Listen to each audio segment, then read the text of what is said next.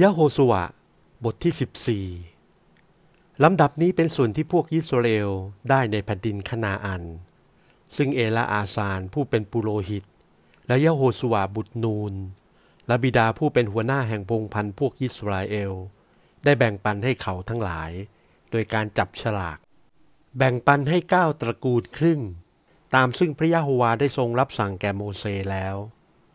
เพราะว่าโมเสสได้แบ่งปันส่วนที่ให้สองตระกูลครึ่งแล้ว เป็นที่อยู่ฟากแม่น้ำยาระเดนข้างโน้น แต่พวกเลวีท่านหาได้ให้ส่วนแบ่งปันไม่ ด้วยลูกโยเซฟเป็นสองตระกูล คือตระกูลมะนาเซกับตระกูลเอฟรายิม ท่านผู้หัวหน้าเหล่านั้นมิได้ให้ส่วนในแผ่นดินแก่พวกเลวี เว้นให้แต่เมืองเป็นที่อาศัย กับเขตนอกเมืองนั้นสำหรับไว้ฝูงโค และสิ่งของของเขา พระยะโฮวาได้ทรงรับสั่งไว้แก่โมเสแล้วฉันใด พวกยิสราเอลก็ได้แบ่งปันแผ่นดินด้วยการจับฉลากกันฉันนั้น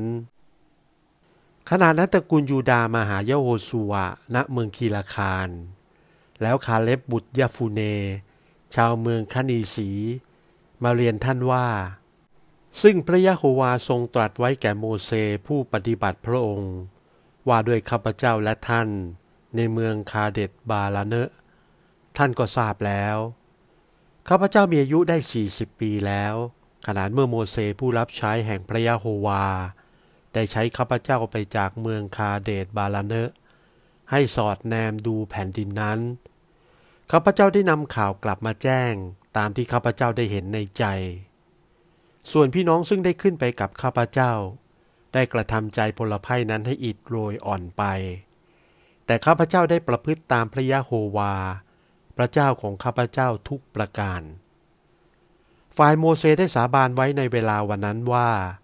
แผ่นดินซึ่งเท้าของท่านได้เหยียบแล้ว จะเป็นที่ของท่าน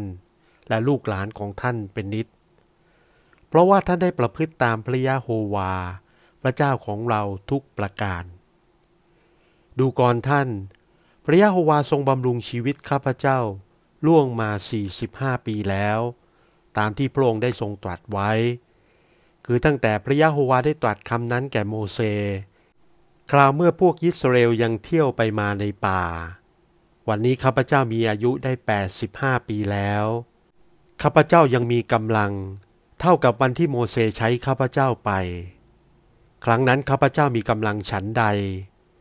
เดี๋ยวนี้ข้าพเจ้ามีกำลังสำหรับการศึก ทั้งจะออกไปและเข้ามาได้ฉันนั้น ขอท่านให้ข้าพเจ้ามีที่ดินในภูเขานี้ ซึ่งพระยะโฮวาทรงตรัสถึงในเวลาวันนั้นเถิด เพราะว่าท่านได้ยินในเวลานั้นว่า ชนชาติอานาคอยู่ที่นั่น มีเมืองใหญ่น่าศึกด้วย ถ้าพระยะโฮวาสถิตอยู่ฝ่ายข้าพเจ้า ข้าพเจ้าจะไล่เขาออกไปได้